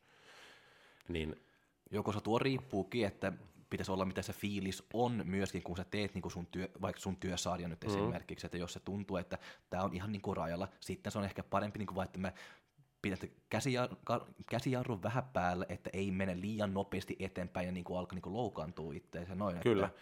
Siinä on tosi monia tapoja, sillä on hieno sana autoregulaatio, niin. eli tavallaan treenaaminen sen päivän kunnon mukaan. Mutta sitten siinäkin tulee vähän, voi tulla virheajattelua, että no mä oon viime kahtena edellisen viikon kyykännyt sadalla kilolla, vaikka vitosta tai kutosta, ja nyt mun päivän kunto on semmoinen, että mä saan 80 saman niin vaikka se on sun päivän kunto, niin se ei tarkoita, että se silloin, silloin se ei ole kehittävää, vaan silloin siihen täytyy olla joku työkalu, millä sä pystyt tekemään sinäkin päivänä siinä kehittävää. Esimerkiksi, että jos sä saat sillä 100 kilo kolme, niin sä pidät pienen tauon ja sitten jatkat se sarja loppuun. Sä saat sen saman volyymin, sä saat tehtyä sen samalla painolla yhtä paljon toistoja. Niin siihen nimenomaan valmentajalla on, pitää olla työkalu ja sen pitää antaa niitä urheilijalle, että se niin kuin, pääsee esimerkiksi niihin tavoitteisiin tai sitten täytyykö keventää treeniä, niin se on semmoista niin kuin jatkuvaa niin kuin, prosessia sen kanssa, että miten se tekeminen etenee. Mulla on ö, yksi kysymys. Hyvä. että ö, miten tota, jos kun tää, lisätään painoja, jos sä vaikka saavutat sun treenin tavoitteet ja sitten se, seuraavaan treeniin lisätään painoja, niin osaaks sun valmennettavat sun kokemuksen mukaan itse katsoa, että paljon niitä painoja kannattaa mihinkin liikkeeseen laittaa, että joskus ainakin jos mulla on jotain kavereita, ketkä ei siis ole mitenkään tavoitteellisesti treenaa, mutta yksikin kysyy, että miksi sen penkki, että se on, saa vaikka, oliko se, että hän sai 30 kilolla sen, ja sitten kun hän lisää sen 35 kilon, niin ei nouse, niin mä olisin, no lisää se niinku, että 2,5 kiloa mm. vaan. Sitten että eihän se ole niinku mikään lisäys, että ihan tuntuu turhalta, niin Kyllä. niin huomaatko sä tällaista, että ei osata oikein silleen hahmottaa, miten paljon joku pienikin lisäys on? Joo, no alus, alussa varsinkin, mutta se on ehkä semmoisia ensimmäisiä asioita, että kuinka paljon sen korotuksen tarvii olla. Että jos se nousee 30-35, niin se on niin kuin lähemmäs 20 prosenttia mm. lisää siihen painoon, niin se on ihan hullu lisäys. Tota, ja sitten ehkä semmoinen vaikka, että jos sä lisäät kiloa viikossa, niin se on 52 kiloa vuodessa, niin se on ihan sairasta kehitystä. Mm. Niin se ehkä tavallaan sen rajoittaminen ja sitten se, että progressiomalleja erilaisia, mitä voi hyödyntää, että aina ei välttämättä lisätä painoa, vaan ekaksi lisätään toistoja, ja sitten kun saavutaan vaikka tietty toistomäärä, niin sitten lisätään vasta painoa. Niin kyllä mä huomaan, että joillakin on vähän vääristynyt käsitys, että kuinka paljon yhden viikon aikana vaikka täytyisi saada kehitystä. Jos 20 prosenttia saa painoihin lisää, niin se ei ainakaan kovin pitkään jatku, koska mm. menee kymmenen viikkoa, niin sä oot maailman vahvi ihminen. niin kyllä, kyllä ihmiset ymmärtää sen sitten loppujen lopuksi, kun sitä avaa niille sitä asiaa. Että ei se ole mistään sen ihmeellisemmästä kyse kuin siitä, että nimenomaan siitä keskustelusta ja se, että se urheilija ymmärtää, että sen kokonaisuuden pystyy katsoa vähän pidemmälle kuin siihen ensi viikkoon tai mm. edelliseen mm. viikkoon. Että se on nimenomaan pitkäjänteistä tekemistä just pienin askelein eteenpäin, eikä mitään kyllä, kyllä. isoja harppauksia. Kyllä. Entäs sitten, tarkoittaako se sitten automaattisesti sitä, että jos sun painot nousee ja, tai toistot nousee, että lihaskin kasvaa? Öö, pitkällä aikavälillä hyvin todennäköisesti, varsinkin jos se liike on semmoinen, että se on vaikka hyvä sille tietylle lihakselle tai sen kehitykselle. Et jos nyt vaikka niin reiden ojennuksessa seuraavan kahden vuoden aikana vaikka sarjapainot nousee 50 prosenttia ja harjoitusvolyymi yhtä paljon, niin se on hyvin todennäköistä, että niin kuin sun etureidet on isommat. Toki ehkä joutuu tehdä vähän jotain muutakin, mutta niin kuin lähtökohtaisesti se, että se harjoitusvolyymi kasvaa, eli se työmäärä sille lihakselle kasvaa, ja tai niin sun sarjapainot kasvaa. Mutta siinäkin on semmoiset tietyt, että mm, sitä volyymia täytyy olla riittävästi ja sitten se täytyy olla riittävän raskasta se tekeminen. Et jos sä aloitat siitä, että sulla on kilo reideojennuksessa niin, ja sä nostat se 50 kiloa, niin siinä nyt ei välttämättä hirveästi tapahdu, koska ne ensimmäiset viikot on ollut ehkä vähän liian kevyitä. No sitten kun ollaan semmoisella niin tietyllä alueella, eli siinä ottaa esimerkiksi tutkimukset, että se niin kuin, intensiteetti, eli se täytyy olla riittävän raskas se kuorma, ja sitten sitä volyymia täytyy olla niin kuin jollain haitarilla niin kuin oikea määrä. Ja sitten jos sen alueen sisällä sä kehityt, pääset eteenpäin, niin hyvin todennäköistä. Ja samaan aikaan, jos sun kehonpaino nousee ja syöt vähän plussakaloreilla ja riittävästi proteiiniä, niin se on lähes väistämätöntä, ettetkö se kehittyisi. Ja se on mm. ehkä paras työkalu valmentajalle myös, että miten se voi seurata sitä ja näyttää sen, että sä meet eteenpäin. Mm. Niin ei välttämättä, mutta hyvin, hyvin todennäköisesti silloin lihasmassa myös kasvaa, jos sun voimatasot kasvaa ja sun harjoitusvolyymi kasvaa. Joo. Ne voimatasojen kasvut on ainakin helpompi huomata kuin mm. lihaskasvu. Kyllä, ja sitä voi huomata ihan viikoittain, ja, tai jopa niin kuin voi useammankin kerran viikossa huomata sen, niin se on myös, se ohjaa sua siihen, ja se motivoi sua, se itse tekeminen. Eli se, se että kun sä teet jotain asiaa, niin sä saat sitten lisää motivaatiota, ja se ruokkii sitä, että sä jaksat tehdä sitä hommaa jos sä vaan tuijotat peilistä, että kasvaako lihakset, niin se ei ole kovin motivoivaa, koska sä et huomaa yhtään mitään edes viidessä vuodessa, koska sä katsot itseäsi joka päivä peilistä. Mm. Mutta sitten jos sä motivoidut siitä, että hei mä oon vahvempi, mä saan nostaa enemmän painoa, mä saan enemmän toistoja, niin se itse, itsessään, sen takia esimerkiksi tavoitteet on hyvä asettaa tukemaan sitä motivaatiota. Että jos sun tavoite on vaikka tehdä sadalla kilolla 10 toistoa kyykyssä, ja sä menet koko ajan sitä kohti, niin sä niin kun keskityt itse siihen tekemiseen, mikä aiheuttaa loppujen lopuksi sitä lihasmassa kehitystä. Niin Hmm. en taaskaan muista enää mitä kysyit, mutta Mutta vastasit kuitenkin vastasin jotain. ihan kysymykseen. Mutta joo, sitten minkälaisia arvoja sulla on tota, teidän tiimille? Öö, ne eikä, tavallaan ne on mun arvoja, mutta ne on myös mun ja Laurin arvoja. Me, No teidän. To, tuota, Arvot. mä kerron pienen tarinan taas. Anteeksi kaikille. niin tota, me mentiin, tai mä menin 2016 fitnessvalmentajakouluun Rovaniemelle, ja siellä tapasin Laurin. Lauri on Imatralta kotoisin. Ja tota, sitten jossain vaiheessa me, meistä tuli kavereita ja huomattiin, että ne ajatukset on aika samanlaisia. Niin sitten yhtenä ö, helmikuisena viikonloppuna Rovaniemen lentokentällä, niin sitten me mietittiin, että no ehkä meidän pitäisi perustaa tiimi. Ja sitten me koko lentomatka Helsinkiin sieltä, niin laitettiin niitä ajatuksia ja arvoja vyörytiedostoon, mitä katsoin tänä aamulla. Ja ne on aika samankaltaisena pysynyt, ehkä vähän niin kuin muovautunut tiettyyn suuntaan. Niitä on ihan hirveä määrä, mutta tota, ja ne on varmasti ne arvot tietyllä tapaa tullut tässä, kun mä oon kesku- tai puhunut siitä, että miten tai me, mä tai me toimitaan. Niin se on aika semmoista urheilijalähtöistä. Me toivotaan, että me itse opitaan. Se, on yksi, se oppiminen ylipäänsä on yksi meidän tiimin tärkeimpiä arvoja. Ja no ehkä sen lisäksi toiseksi tärkeä arvo on se, että ei ole kusipää. tota, eli on hyvä tyyppi, on ystävällinen, käyttäytyy asiallisesti, saa olla haus, hauskaa ja näin, mutta tavallaan, että pidetään niin kuin sovituista asioista kiinni ja opitaan yhdessä. Mm. Sanotaan niin kuin, ei, ei loukata ihmisoikeuksia, ei pahoinpidellä ihmisiä henkisesti tai fyysisesti, esimerkiksi huonolla treeniohjelmalla tai ruokavaliolla. Ää, ja sanotaan semmoinen niin kuin, ylipäänsä se, että se meidän ajatus oli silloinkin jo se, että me halutaan tehdä kaikki vähän paremmin kuin on tehty. Esimerkiksi se, että me halutaan, meidän yksi arvoista on, että me halutaan, että meidän urheilijat on terveitä, ja me ei haluta minkäännäköistä niin kuin huononemista ainakaan siltä osin. Ja se, että se on arvo, niin sen pitäisi myös näkyä toiminnassa, jolloin, jonka takia meillä on tiimissä esimerkiksi lääkäri. Ja kaikki meidän tiimiläiset joutuu käymään verikokeeseen ennen kuin ne pääsee valmennukseen. Että me voidaan todeta, että ne on terveitä.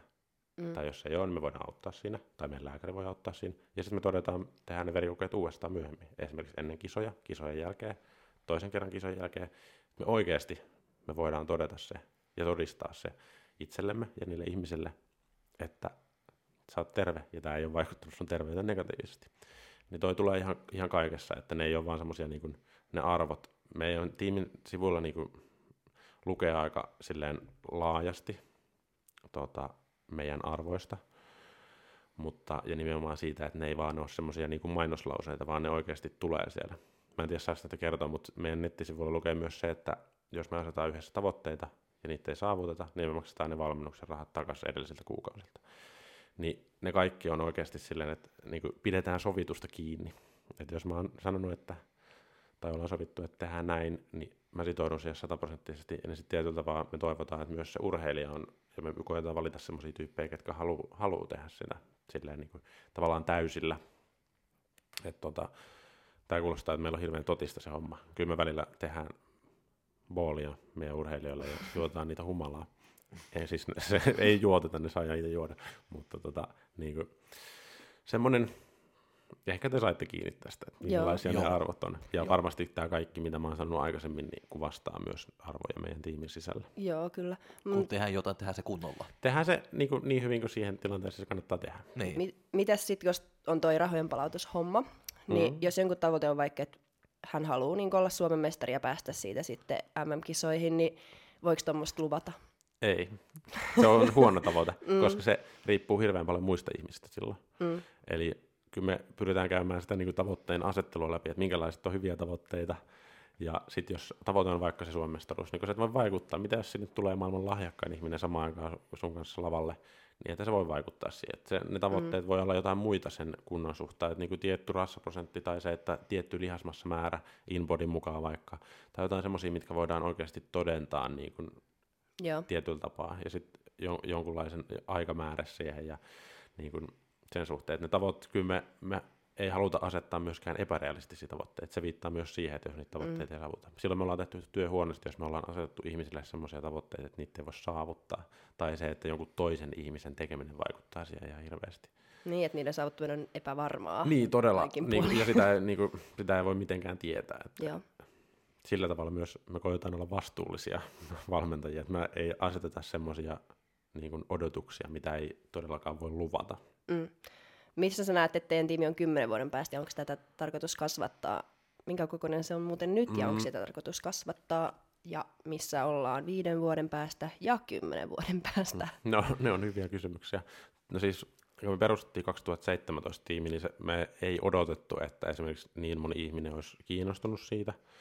Ja se niin kuin kasvoi aika paljon nopeammin kuin me oltiin ajateltu tai toivottu. Et meillä on nyt mä en muista tarkkaan lukemaan, että noin puolet urheilijoista on Lauri valmennuksessa puolet mun valmennuksessa. Mä sanoisin, että meitä on yhteensä siis valmennettavia joku vähän vajaa 30. Et suunnilleen molemmilla on semmoinen 10-15 valmennettavaa. Ja hirveästi ei ole mahdollisuutta kasvaa, koska meillä, me halutaan tehdä se tietyllä tasolla se meidän työ, ja se yksinkertaisesti on mahdollista tehdä sitä tietyllä tasolla, jos mulla on 30 kisa valmennettavaa. Se ei vaan on, sitten mulla ei riitä aika siihen, että mä voisin keskustella ihmisten kanssa puhelimessa päivittäin tai vastaa mm. niiden viesteihin tai ö, kertoa niille, mitä niitä pitää tehdä seuraavana päivänä. Se vaan, että jos sun pitää 30 ihmiselle kertoa, että nyt huomenna teen näin, niin siinä vaan loppuu tunnit kesken päivästä. Niin mä en, mä en tiedä, me tota, tietyllä tapaa me halutaan tietysti kehittyä ja olla parempia. Meillä on tiettyjä mittareita, miten me voidaan todeta se, että miten hyvin me ollaan tehty työ. Esimerkiksi, esimerkiksi me ollaan tehty nyt 2017 vuodesta asti tämmöisiä seurantaa siitä, että miten kaikkien Suomen tiimien urheilijat pärjää. Ja sitten ollaan katsottu, että mikä on vaikka jonkun tiimin keskimääräinen sijoitus. Se voi olla vaikka, että sen keskimääräinen sijoitus on 6,55. Tai, Mielenkiintoista. Tai jotain muuta. julkaista. Me, meillä on ajatuksena, että kun me ollaan tehty sitä viisi vuotta, niin sitten me julkaistaan se. Että, koska sillä me voidaan myös tietyllä tapaa todeta, että no keskimäärin meidän kilpailijat sijoittuu siellä tämä tai tämä. Niin se on ihan kiva semmoinen oh vertailukohta, ja semmoinen olisi mun mielestä ihan hyvä olla muutenkin niin kuin saatavilla, koska ihmiset miettii tosi paljon, mikä on hyvä tiimi ja mikä on huono tiimi, ja sitten jos on semmoinen tiimi, että siellä on 50 kilpailijaa, ja sitten siellä on vaikka 10 voittajaa, mutta sitten jos nyt seuraavat 40 on viimeisiä, niin se keskiarvo ei välttämättä ole silloin hyvin, mm. välttämättä kovin hyvä. Siis totta voi ehdottaa melkein johonkin SFU, että alkaa. Me, me, me, me, me, luvataan toimittaa se myös SFUlle, ja, ja sen saa julkaista meidän puolesta tota, sen tilaston. Mm että se on ihan vähän semmoinen niin track recordi mm. myös sen suhteen, että se on, se on tosi niin kuin mielenkiintoista kyllä. Mä en tiedä, mikä on. siellä on tilanne tällä hetkellä, mutta niin kuin, niin, siitä... että tekeekö kukaan tuollaista mu- muu tuommoista tutkimusta? Mä, se... se, on tosi, se on tosi työlästä ja mä en edes sitä tee, vaan tota, itse asiassa äh, Suomen Juho, eli tunnetaan paremmin nimellä Proffa, kenen kanssa me ollaan tehty noita YouTube-videoita, niin hän on patistettu siihen hommaan. Mutta tuossa on kyllä hirveä työ, että niitä tiimejä on niin paljon. On, niin ja sitten kilpailijoita on monta sataa joka vuosi. Niin sitten kun sä laitat niitä sinne Exceliin, niin siinä on tota... ja tota, en tiedä. Ehkä me myydään sitä sitten silleen niin kuin Tän saa ostaa viidellä eurolla tämän tilaston.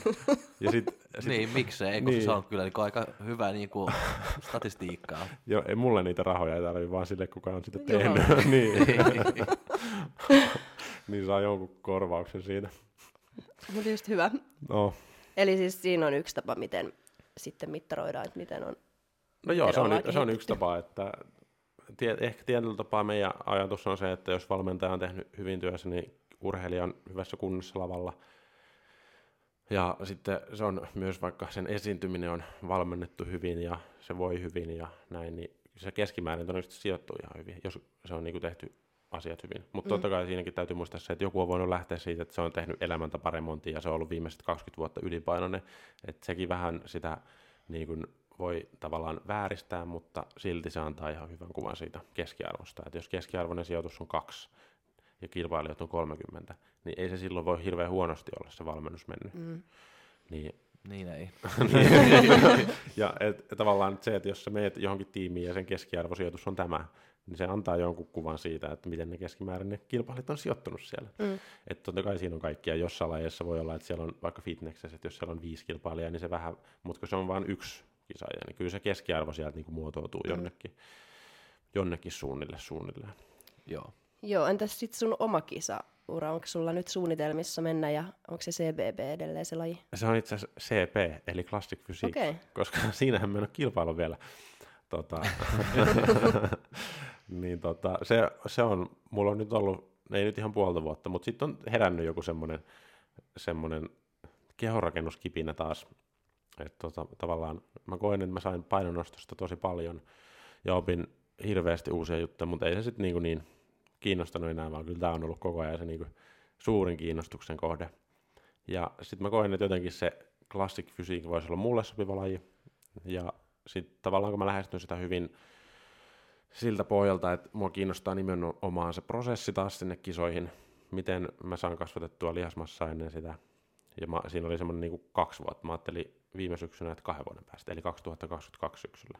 Niin se on semmoinen ehkä niin kuin sopivan pitkäjänteinen ajanjakso, ja sitten mä koen, että mä voin toimia ihan hyvänä esimerkkinä siinä, että sinne ei ole kiire ja niitä asioita voi tehdä pitkäjänteisesti hyvin. Ja se kaksi vuotta on, niin kuin, mäkin olen kumminkin treenannut aika monta vuotta, niin se on kumminkin aika lyhyt aika, että saisi hirveitä kehitystä aikaiseksi. Mutta se tuntuu semmoiselle sopivalle ja se ei ole liian kaukana se tavoite ja se niin kuin motivoi päivittäin sen tekemiseen. Niin 2022 niin on, olisi ajatus, että menisi Classic Fysiikkiin kisaamaan nimenomaan sen oppimisen vuoksi ja sen takia, koska se voisi olla ihan kivaa. Joo. Onko sulla muita tavoitteita? Öö, sen kilpailun suhteen. Niin, Olla paremmassa kunnossa kuin viimeksi. joo. Se, se niin kuin sen osalta, että olisi rasvattavampi ja sitten olisi lihaksikkaampi. Ne voi molemmat mitata niin kuin numeroin kohtuu selkeästi. joo. Ja sitten on siellä semmoisia juttuja, että mä haluan toteuttaa tietyllä tapaa sen dietin vielä niin kuin fiksummin ja järkevämmin ja koittaa niin kuin kehittyä myös sen dietin aikana tietyllä tapaa. Joo. Ja sitten mua kiinnostaa myös tosi paljon se esiintymispuoli. Et mä, haluais, mä tykkään niinku semmoisesta, niinku, est, siis ylipäätään tässä lajissa mua kiinnostaa esteettisyys tosi paljon. Ja mä koen, että mulla on semmoista esteettistä silmää, ja mä itse asiassa ennen opiskelin niinku, niinku mainontaa ja yritysviestintää ihan sen takia, koska mua kiinnosti kaikki tämmöinen kaikki tämmöiset niin esteettiset Niin. asiat. Painonnostossakin mua kiinnosti, koska ne liikkeet ja ne nostot on niin esteettisiä, jos ne tekee hienosti. Niin mä oon tämmöinen, tykkään esteettisestä. Mä, niin. Niin. Niin lyhyesti sanottuna kyllä, tykkään esteettisistä asioista. Niin. Ja mua kiinnostaa se, että mä voisin tehdä vaikka hienon vapaa-ohjelman tai tälleen. Joo. Ja mä oon, me ollaan jo vähän alustavasti puhuttu niin sen, sen esiintymisharjoittelun aloittamisesta, ja kisoihin on kumminkin aika pitkä aika, niin mä, Mm. voisin alo- mä haluaisin aloittaa sen harjoittelun jo nyt. Sitten mä olisin kerännyt puolitoista vuotta treenata mun vapaa-ohjelmaa, ja se ei ole silleen, että mä keksin sen siellä takahuoneessa, vaan mä haluaisin tehdä siitä semmoisen niin kuin, niin kuin hyvin taas ne asiat. Keksiikö joku mukainen vapaa-ohjelma takahuoneessa? Keksi. Joo. Keksi. joo, kyllä mä oon kuullut. Ai. Okei. Okay. No, mun mielestä mä kannatan, että kaksi vuotta aikaisemmin on. niin, nimenomaan, nimenomaan. aika. Niin. Kyllä. Okei. Okay. No mitä, mikä sua kiehtoo fitneksessä ylipäätään? Ja mitä muuta sun elämässä on kuin fitnessä? Öö, fitneksessä se esteettisyys, mm. sitten se, että niin kun se ihminen, miten se ihminen, niin kun, miten sitä saa niin kun paljon irti ja miten se saa iloa sen elämään ja tavoitteita, mitkä niin kun ylipäänsä tuo semmoista merkitystä elämään. Sitten se psyykkinen puoli, öö, fysiologia, miten lihas kasvaa, miten rasva palaa, miten ne toimii yhdessä, miten kannattaa syödä ja treenata. Niin tosi monet yksityiskohdat. Mutta niin kuin mä sanoin aikaisemmin, se voisi olla mikä tahansa muu laji, koska se itse prosessi siinä sen ihmisen kanssa kiinnostaa eniten. Mutta sitten vaan tämä fitness sattuu olemaan mulle se kaikista kiinnostavin laji, minkä takia mä oon ajautunut siihen, että mä oon fitnessvalmentaja. Niin kuin kaikki, kaikki niin kuin oikeastaan fitnessessä kiinnostaa mua. Ja mua kiinnostaa myös niin kuin viedä tavallaan lajia eteenpäin ja koittaa tehdä asioita fiksummin kuin niitä on aikaisemmin tehty. Ja silloin kun mä 22-vuotiaana päätin ruveta fitnessvalmentajaksi, niin siitä tuli aika paljon semmoista, niin kuin, että niin kuin, mä oon ollut fitnessvalmentaja ennen kuin sä oot syntynyt. Niin semmoista niin kuin, ajattelua, sitä ei enää ole, en ole kohdannut sitä yhtään enää. Niin kyllä mua niin kuin, kiinnostaa semmoinen niin kuin, myös lajin eteenpäin vieminen ja ylipäänsä niin kuin, viedä, niin kuin, jos pystyisin jotenkin viemään ylipäänsä urheilua eteenpäin ja varsinkin sit fitnessurheilua mm. Mm. omalla toiminnalla, niin sekin kiinnostaa. Sanoit, että voisi olla mikä vaan laji, niin voisiko olla myös joukkueella vaikka jalkapallo? Voisi olla, joo. Jos se kiinnostaisi mua niin paljon, että mä Mm. jaksaisin päivittäin miettiä niitä asioita ja ratkoa ongelmia siinä lajissa. Niin joo, voisi olla. Se olisi tosi erilaista. Jokke, kuka on sun äh, lempijalkapalloilija? Oi saatana. Mä voin vastata Silväli, joka miettii mun lempijalkapalloilija on Mane. Oikeesti. Joo, me, me, me, me, me oltiin vielä puuja kattoa, Niin se oli tiedän. mukana ja sitten Mä olin teki maaleja. se teki maaleja siinä. Mutta joo, en mä tiedä. No Liverpool on hyvä tämmönen Virgil van Dijk. Mm. Joo, Se on kyllä, hän, hän, hän on niin hyvä, että se, vaan, se näyttää niin helpolta, kun se pelaa. Että, kyllä. no joo. Entäs Ja, ja, ja, ja, se, ja, se oli niinku tämmöinen hassu, ko- koska sen, mitä se on, sen, sen polvi oli nyt niinku, Niin se on loukkaantunut. joo, Joo. oli poissa niinku yhdeksän kuukautta, mä luulen. Joo. Ja, mä, ja sit mä tulin kotiin sairaalasta, mä olin ollut kotona kaksi viikkoa ja mä muistan, kun mä katsoin sitä ottelua tää, tää kotona ja Joo. sitten se polvi meni ja mä, tiesin heti, että tää on mm. pitkä aika poissa. Ja mä sanon Oonalle, Sä itkit. joo, joo, ja mä Joo. sanon, ja mä sanon Oonalle sil, si, silloinkin ja mä sanon isille ja kaikki kavereille, että, että vaikka mä olin niinku sairaalassa ja olin halvaantunut ja kaikki oli niinku paskaa, mutta mä en ole pitkän aikaa voinut noin huonosti, kun mä Kyllä. näin, että sen polvi niinku lähti, koska mä oon niin mukana tuota Liverpoolissa mm. toinen jalkapalloa, se mä ihan niinku, vaan haluan niinku okseeta, mä olin ihan niinku, että ei vittu, kaikki vaan niinku Niin. niin. lähti. Tiedän tuntee. Niin. Mä en oikein osannut sanoa mikä, Joo. mikä sun, tai kuka sun lempijalkapalloilija on. Messi. Kyllä. Mutta tota, Joo, kyllä mä tiedän ton tunteen, mä muistan sen. Siis nyt ihmiset, jotka kuuntelee fitness tervetuloa tänne jalkapallopodcastin Jalkapallopodcastiin, pariin. joo. Joo, mutta mä te- saan noista, Jokke, noista tunteista tosi hyvin kiinni. Joo, se on kyllä hirveä. Ja sitten just kun, kun sun joukkue, että että jos ne pärjää hyvin, sitten kaikki on hyvin, mutta kun mm. se menee huonosti. muistan että sen- Jumala. Kun Barcelona hävisi 4-0 Liverpoolille. Niin. Kyllä. Ja mä en muistan, ole vieläkään mä, mä muistan sekin. Siitä on kumminkin kaksi vuotta aikaa. Joo. Ja tää on, niinku tosi, ja tää on, niinku tosi, tää on pahempi, koska mä yritin saada niinku liput sinne, sinne, sinne Anfieldiin, sinne otteluun. Okay? Ja sitten ne sanoi, että ei sori, että meillä ei ole mitään, mutta jos mä saan, me laitan, me, me laitan sulle viesti, että sä saat niinku Joo. ne ekat. Mä olin vaan, että no jaa, ei ne nyt sitten. Se ottelu oli tiistai. Joo. Ne laittoi mulle viesti sunnuntai-iltaa, että hei, meillä on niinku liput sulle, Joo. että jos sä haluat lähteä. Sitten mä vaan, että joo, joo, joo, joo, hyvä. Sitten mä katsoin mun passi, se oli mennyt ulos niinku kuukausi en, ennen sitä, ja semmoinen vaan, että okei, ei vittu. So, ja, ja sitten kun mä istun kotona, katsoin sitä peliä, ne voitti 4-0, mä vaan, että pitäis me juhlita itkeä, että se oli niin hirveä. Me voidaan jutella tästä lisää myös. tota, niin, mitä sä itse tekisit, jos sä et, et olisi fitnessvalmentaja? Öö, Tuossa sunnuntai ja maanantai välissä yönä joskus viiden aikaa mä laitoin niitä muistiinpanoja, kun mä en nukuttua. mä kirjoitin pitkän listan, mitä kaikkea se voisi olla. Niitä oli aika paljon, ja mä oon aika semmonen, mä koen, että mä oon tietyllä tavalla aika monipuolinen siinä, että mä tykkään monista asioista. Mutta mä, mä en muista ihan kaikkia, mutta mä voisin olla mm, sisustussuunnittelija. mä voisin olla joku tutkija. Mä voisin olla lentäjä. Mä voisin olla mm, opettaja, mä voisin olla psykologi. Niitä on niin kuin aika semmoisia niin kuin paljon eri juttuja, mistä mä voisin olla tosi kiinnostunut ja voisin ihan hyvin niin kuin tehdä työkseni. Ja mua kiinnostaisi niin kuin oppia lisää monesta asiasta. Mutta mä en osaa suoraan sanoa mitä. Mä voisin olla myös vaikka jalkapalloilija. Mutta niinku, ei ole mitään, mulla ei äh, niinku koskaan ole ollut niin selkeästi mitään semmoista. Sen takia mulla on paljon nyt urheilulajeja, kun mua kiinnosti tehdä niinku monia juttuja. Ja sitten ehkä myös tässä niinku fitnessessä ja valmentamisessa mua kiinnostaa, että tämä on aika semmoista niinku monipuolista. Tässä mm. joutuu niinku käsittämään ja oppimaan laajasti eri asioita. Niin kuin, se ei ole vaan se, että laitetaan vaan harjoitusohjelmaa, vaan se pitää se ihmisen kanssa toimia. Ja sitten on ne kilpailut, ja siellä on taas eri juttuja. Ja sitten on treeniä, ja sitten on, niin kuin pitää tietää ravitsemuksesta. Niin se, se mm. kiinnostaa semmoinen, niin kuin, että on monia juttuja, se on monipuolista se työ. Joo. Ja sitten tosiaan mulla on myös, niin kuin, en tiedä, onko, ei ole käynyt ilmi, mutta sitten mulla on muutamia myös semmoisia ryhmiä, että niin kuin toisessa päivänä mä olin valmentamassa 15-vuotiaista jenkkifutisjoukkuetta. Ja sitten mulla on niin kuin 40-vuotiaita naisia, mitkä käy na- maanantaisin treenaamassa mun kanssa. Niin niilläkin mä yritän pitää sen, niin kuin, että mä en ole semmoisessa fitnesskuplassa, vaan mä näen niin kuin, elämää vähän niin kuin muualtakin ja vähän erilaisen tavoitteiden kanssa. Ne on aika pienessä roolissa, mutta niin kuin ne tekee ihan hyvää niin kuin toimia välillä muut, muidenkin kuin fitnessurheilijoiden kanssa. Joo. Mä unohdin ton teidän jalkapallokeskustelun aikana, että kysyikö mä, että mitä muuta sulla sitten on elämästä? Mä kysyit, mutta mä en vastannut siihen. mutta varmaan se vastasi siihen, se jalka. Tykkää seurata jalkapalloa. Mutta tätäkin mä mietin. No viime aikoina mä oon lukenut kirjoja paljon. Sitten kyllä, kyllä mä huomasin, että kyllä mun niinku se, niinku, mua, mä kattelen kaikkea ja tutkin myös niinku tähän mun työhön tai, ja harrastukseen liittyen kaikkia asioita aika paljon. Ja Öö, no sitten viime keväänä mä rakensin moottoripyörän. Mä ostin 30 vuotta vanha moottoripyörä ja remontoin sen. Sitten mä ajoin sillä pari kuukautta ja sitten mä myin sen pois.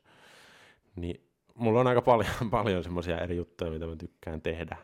Ja, sitten mm, niin kuin, aika laajasti. Mutta kyllä aika paljon liittyy monesti urheiluun tai sitten uuden oppimiseen tai sitten just johonkin tommoseen. voin, voin yhtäkkiä päättää, että remontoin moottoripyörän punan siitä 60 kiloa osia pois. niin kuin, ihan ihme hassuja juttuja, mutta on muutakin. On, on, on, muutakin, kyllä, ja muita mielenkiinnon kohteita, ja välillä niin kuin, niiden avulla saa ajatukset myös välillä niin kuin, huilata tältä osin, mikä on kumminkin se niin kuin, mulla kiinnostava juttu. No, mä olen vähän yllättynyt tuosta sisustushommasta. no. Hei, mä oon, mä oon myynyt myös elämäni aikana keittiöitä ja suunnitellut okay. niitä oh. alle 20-vuotiaana. Ja silloin mä suunnittelin oikeasti ihmisten sisustusta. Ja mä olin siinä ihan hyvä, miettikää.